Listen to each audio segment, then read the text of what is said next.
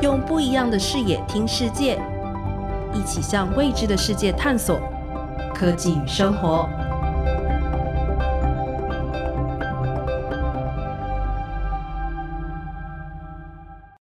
各位听众，大家好，欢迎收听《科技与生活》单元，我是刘登凯，是美国太空总署加州理工学院所属喷射动力实验室系统工程部门助理经理，目前负责各项太空计划。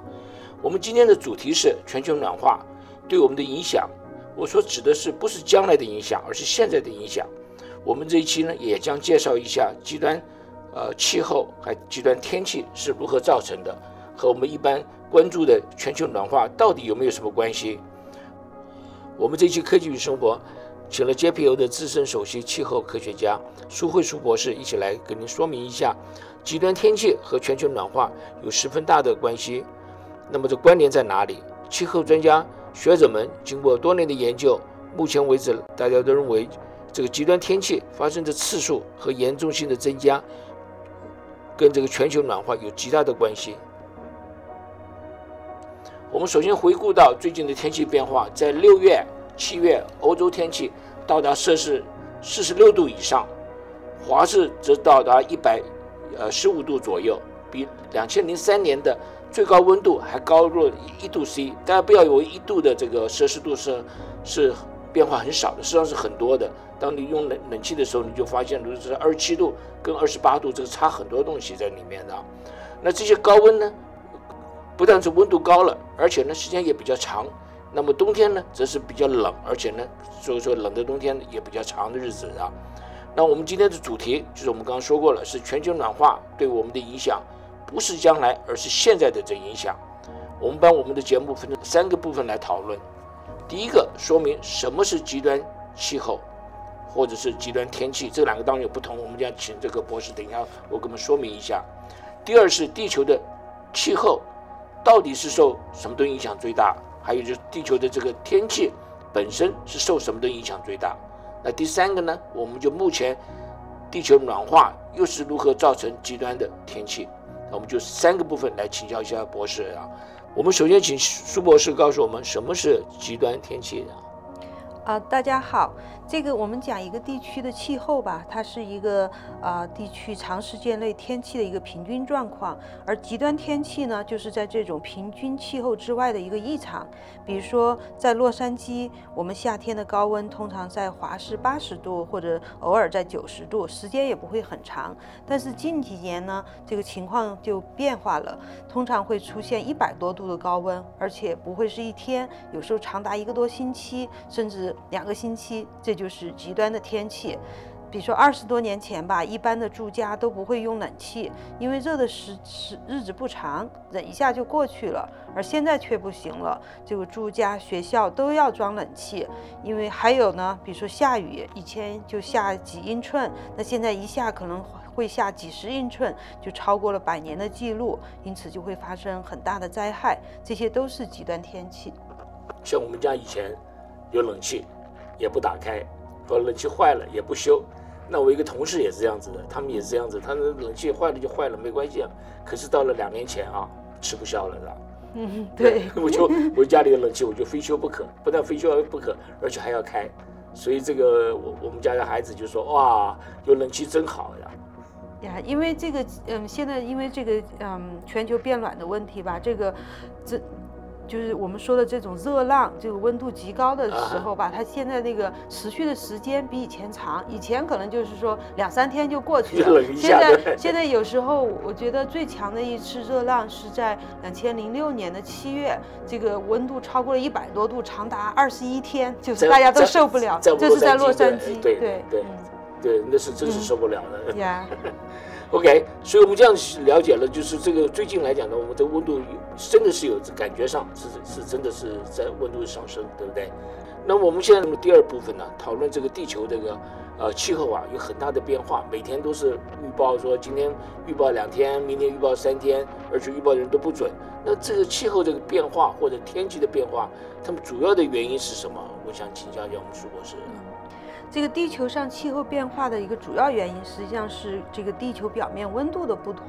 而温度的不同呢，它的最终的两个原因，一个就是我们的地球绕着太阳转，然后我们的地球这个转轴吧不是正的，它偏了二十三点五度，就是因为有这样一个偏转的角度，就造成了北半球的冬天冷，夏天热。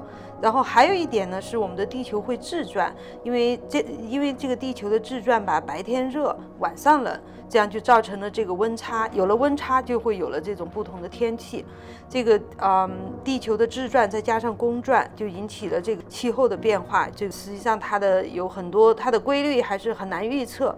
这个在我们这个南北极的高空吧，有一个呃激流，这个这个这股强很强的气流吧，每小时可以达到一百八十公里的速度，它在环绕着这个极地。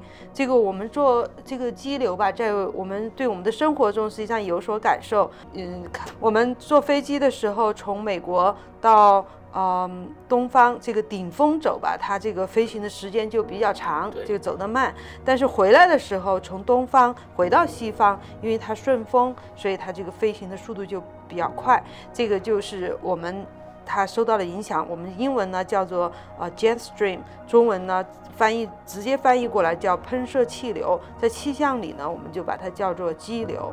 这个气流呢，对这个啊天气的变化影响非常大。这个，因为它这个是一个很强的气流，绕着极地在走吧，它就相当于是一股，呃，像一道墙一样，把极地的冷空气给包裹在里面，极地冷空气就不能啊流到我们这个中纬度地区。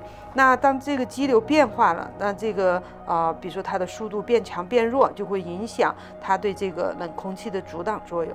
那这个激流，或者是我们叫做这个呃 jet stream，嗯哼，到底是怎么产生的？这个根本的原因呢，是由于这个南北的温差。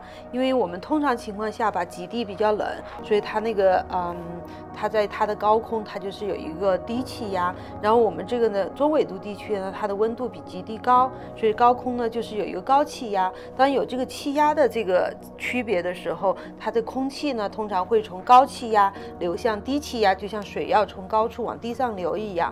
但是呢，因为这个地球的自转，这个空气在这个地球。上流动的时候，它会受到一个由于这个呃地球自转产生的一个啊，就像啊一个惯性所产生的作用。所以这个在这个北半球呢，这个空气流动的时候，它会受到由于地球自转产生的一个向右把它偏转的力量。因为这个地球的这个自转产生的这个偏转力吧，它就会让这个本来要从南往北的这个气流吧，它就会发生这个偏转，这样形成的这个气流，最终是让这个气压和这个。啊，地球自转产生的这个偏转的力达到一个平衡，所以这样就产生了一个从西往东的一个很强的气流，这个就是我们说的激流。那这个激流如果有变化，或者激流这个方向改变的话，那就会改变我们的气候。对，比如说这个激流在通常情况下，它是呃从西往东，它就阻挡了这个呃极地的冷空气。那气候变化呢，它会让我们这个啊中纬度地区这个升温呢，比这个极地升温的要慢。极地为什么要升得快？因为极地有好多冰，它那个冰。当那个受到这个加热融化了以后，它对地球这个太阳辐射的这个反射作用就会减弱，这样它就有更多的这个呃这个阳光可以照到它的这个冰面上，就冰就会融化的更快。所以这个极地通常是比我们中纬度地区还要升温升得快。这样一这个升温的速度速度不一样吧，它就会引起这个南北的温差的区别。温差这个变化了，它就会影响这个激流的这个速度的强弱的变化。当时。当这个全球变暖的时候，我们这个南北的温差是变小了，所以这个激流的这个速度就会变弱。当这个气流的速度变弱，那它对这个极地的冷空气的阻挡作用就会变弱，所以极地冷空气就很容易这个穿到我们这个中纬度地区，造成这个极冷的这个天气，甚至造成这种暴风雪。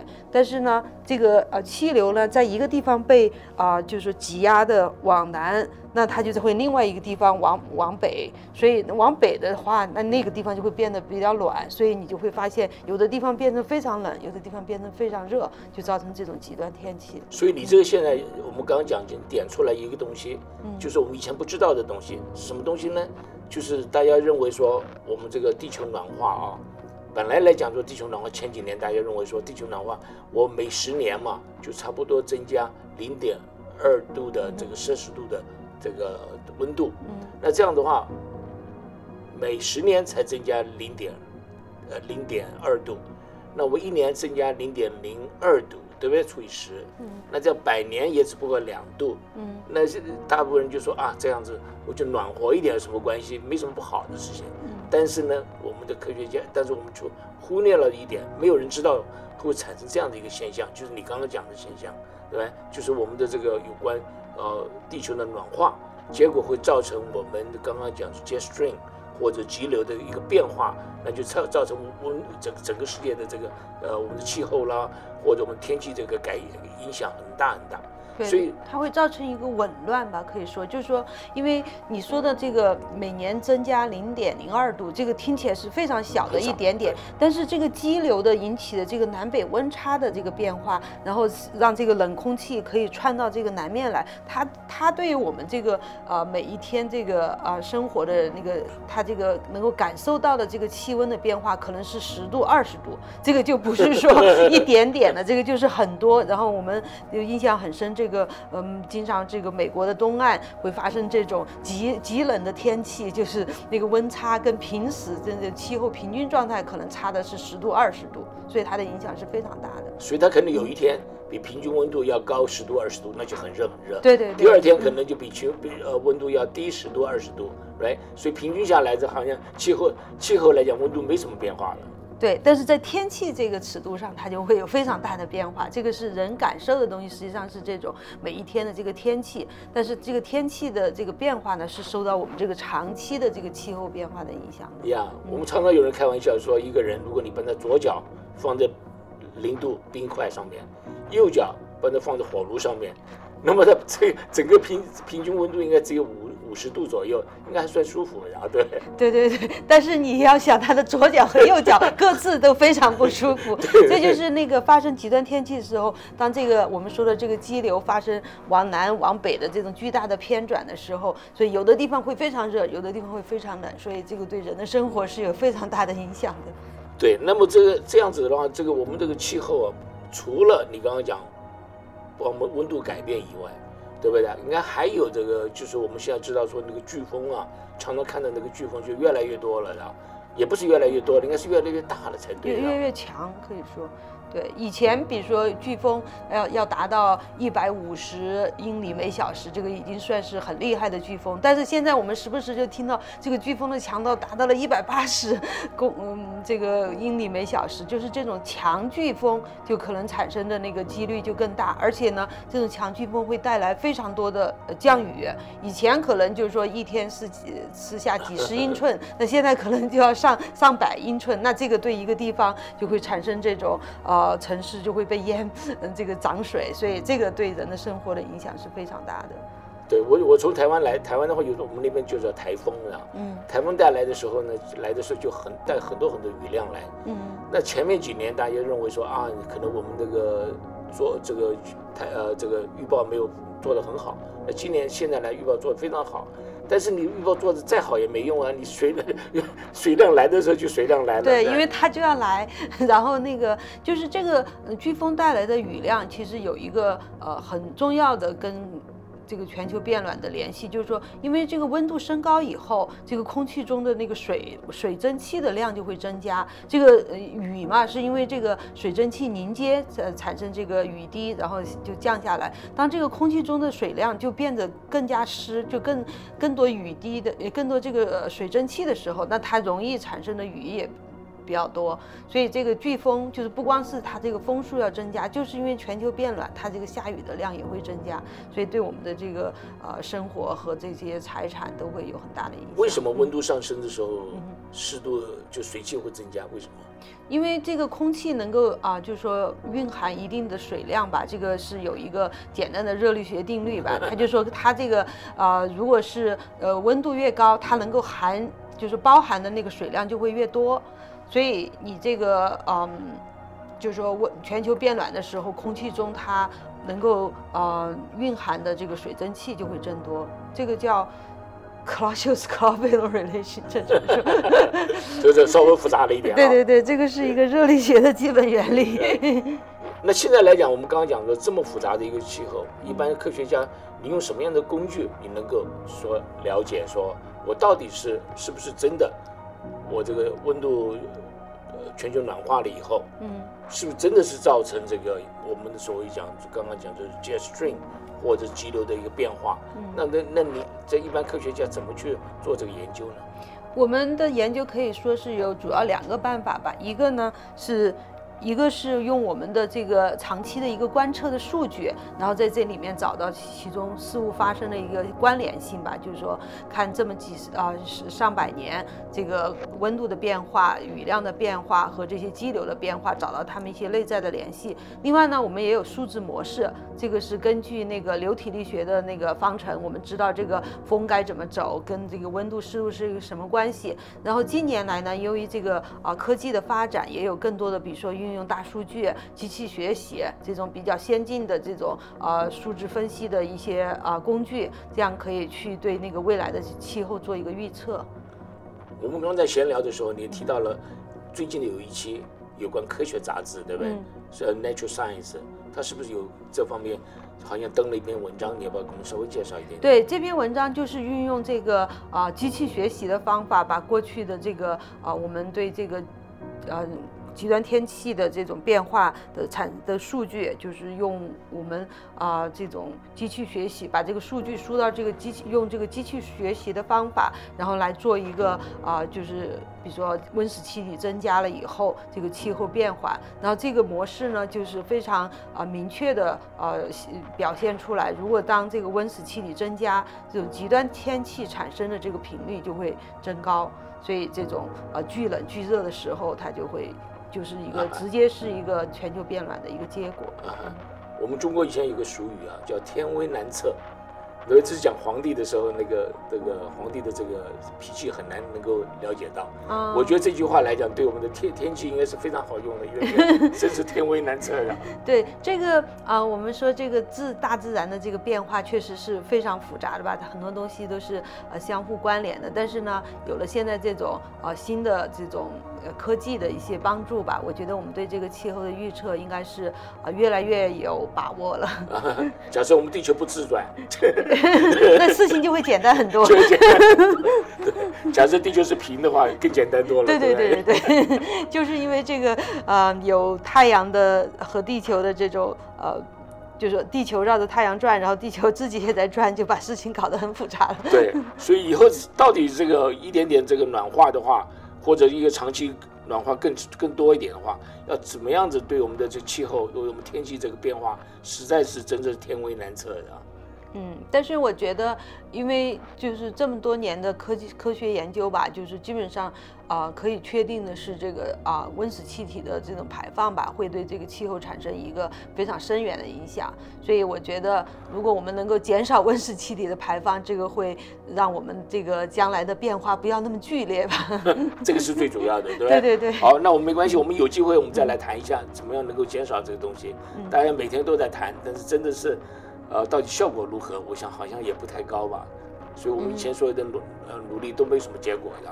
好，我们这个呃时间到了。